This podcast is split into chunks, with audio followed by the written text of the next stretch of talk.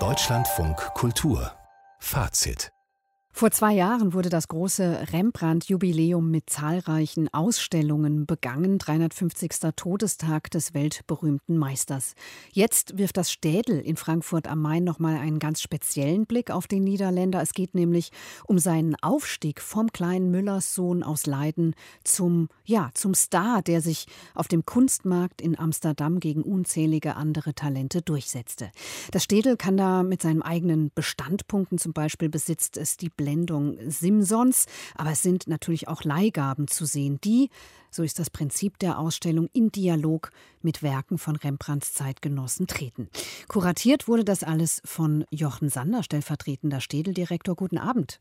Schönen guten Abend. Herr Sander, was genau hat Sie denn an diesem Zugang gereizt, den frühen Rembrandt genauer zu betrachten? Ja, genauer gesagt eben nicht den frühen Rembrandt. Die Leidener Zeit, die ersten sieben, acht Jahre von Rembrandts Tätigkeit, die sind Gegenstand von eigenen Ausstellungen gewesen. Ebenso wie das Spätwerk der letzten zehn Lebensjahre. Aber ausgerechnet die große Zeit in Amsterdam, die auch für Rembrandt einen extremen wirtschaftlichen Erfolg gebracht hat und größte Anerkennung, die ist bisher noch nie in einer monografischen Ausstellung behandelt worden. Und das ist unser Thema. Wie wird aus eben diesem auch schon in Leiden nicht un berühmten Jungstar sozusagen dann mit dem Wechsel in diese boomende Welthandelsmetropole, die Amsterdam zu dem Zeitpunkt war, und damit auch, wie wird in dieser boomenden Kunsthandelsmetropole ein so junger Künstler damit fertig, an die entsprechenden Aufträge zu kommen, einfach zu dem zu werden, um es plakativ zu sagen, als den wir bis heute kennen, nämlich Rembrandt.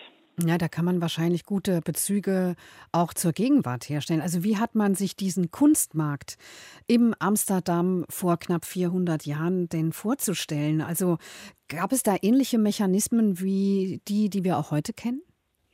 Ja, ich denke, da gab es schon eine ganze Reihe von Parallelen. Zum einen muss man sich klar machen, Amsterdam wächst zwischen 1580 und 1660 um das Vierfache, sowohl im Grundfläche sozusagen der Stadt, die gewaltig erweitert wird, aber auch in der Bevölkerung. Und insofern zieht es in diese Boomtown in diesen Jahren nicht nur jede Menge Abenteurer oder Kaufleute oder Händler, sondern eben genauso auch Künstler, Leute, die in dieser Stadt ihr Glück machen wollen. Das heißt, Amsterdam zieht auch jede Menge Künstler an, fertig ausgebildet zum Teil, die als Gesellen zunächst in die Stadt kommen und aus zunftrechtlichen Gründen dann noch nicht sich selbstständig niederlassen können und die froh sind, wenn sie eben einen Meister haben und als der bietet sich dann Rembrandt sehr früh schon an, in dessen Werkstatt sie tätig werden können. Und wie hat Rembrandt da agiert? Also hat er sich dem Markt auch angedient? Rembrandt hat sich nie dem Markt angedient. Das ist ein ganz interessantes Phänomen. Rembrandt hat immer sein Ding gemacht, wenn ich das so etwas salopp und flapsig sagen darf. Das ist auch der Grund, warum sein Spätwerk wie aus der Zeit gefallen wirkt. Warum Rembrandt diesen unglaublichen Erfolg hatte, ich glaube, das kann man sehr grundsätzlich auf zwei Aspekte runterbrechen. Das eine ist, er war einfach ein grandioser Künstler, der mit einem extremen Maß an künstlerischer Begabung, aber auch an Neugier, an der Fähigkeit, jede Bildaufgabe, die er sich stellt, ob im Gemälde, in der Radierung, in der Zeichnung, sozusagen von Anfang an hier durchdenkt. Der geht nicht davon aus und sagt sich, ich soll ein bestimmtes Thema malen und sagt sich dann, na gut, okay, da gibt es eine Tradition für, das male ich einmal weiter. Sondern er fängt an, jedes Mal die Dinge zu hinterfragen. Zum Teil auch provokant, was natürlich auch ein Marketingmechanismus sein kann. Zeigen Sie auch provokante Bilder? Ja, das kann man wohl sagen. also sicherlich das Provokanteste in der großen, oder ja, zwei natürlich. Also die Blendung Simsons ist ein Schocker. Ich meine, da wird in lebensgroßen Figuren einem hilflos auf dem Boden liegenden Mann, der von einer ganzen Rotte überfallen wird, das Auge oder beide Augen ausgestochen. Also das ist schon in sich schockierend. Aber es sind auch provokante Bilder zum Teil, wie zum Beispiel der Raub des Ganymed, eine Geschichte aus der antiken Mythologie, die erzählt, dass der Göttervater Zeus der sowohl unersättliche erotische Begierden Frauen wie Männern gegenüber gespürt haben soll, den schönsten Jüngling der Welt in den Olymp entführt. Ganymed eben. Und wenn Sie sich die Rembrandtsche Lösung dieser zu diesem Zeitpunkt total etablierten Bildlösung angucken, die geht eigentlich berühmtes Vorbild auf Michelangelo zurück, der eben dann einen wirklich sehr adretten jungen Mann in den Fängen eines extrem aggressiv dominanten Adlers zeigt, der sich geradezu präsentiert im Akt. Wenn Sie das mit Rembrandt vergleichen, da sehen Sie ein, na, ich würde mal sagen, vielleicht drei- oder vierjähriges Kleinkind, was vor Schreck und Angst plärrt und pinkelt, weil es eben in den Fängen des Adlers gen Himmel getragen wird. Also das war sicherlich ein Gespräch unter Kennern, als dieses Bild auf den Markt kam, weil man natürlich sagte, ein Teil der traditionellen Käuferschaft sagte, so geht das ja gar nicht. Und das ist ja ein Mechanismus, den kennen wir heute auch. Mhm. Ein Teil. Tabubruch. Äh, ja, genau, Tabubruch und genau das macht es interessant. Mhm. Ich hatte es gerade schon erwähnt, dass das Prinzip der Ausstellung auch ist, da diese Bilder gegenüberzustellen mit Gemälden von Zeitgenossen.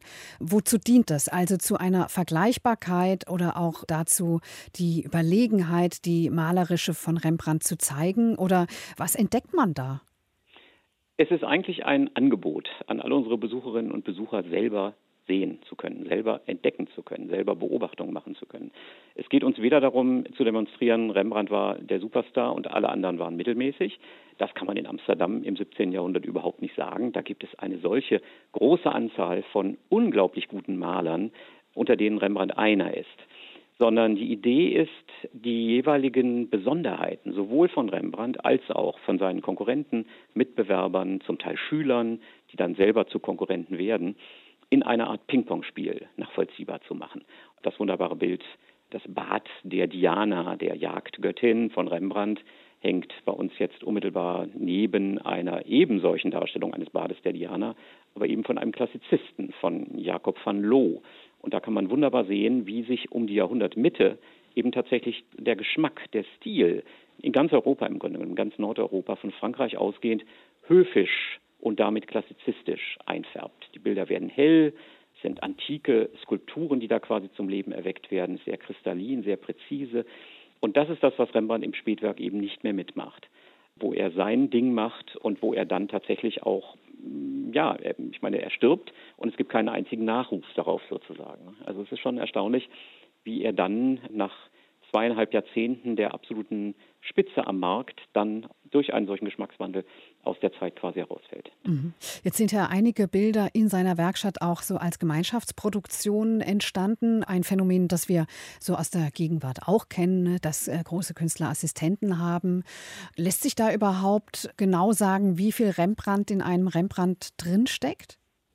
Also grundsätzlich kann man sagen, wie bei Rubens, dem großen flämischen Protagonisten von Rembrandt, ein bisschen älter ist der, wie bei jedem Künstler im 17. Jahrhundert in Europa war es so, dass eine Werkstatt so organisiert war, dass Lehrlinge, die wirklich beim Maler lernen, aber eben auch fertig ausgebildete Künstler, die auf Zeit als Gesellen in diese Werkstatt kommen, das Produkt dieser Werkstatt herstellen.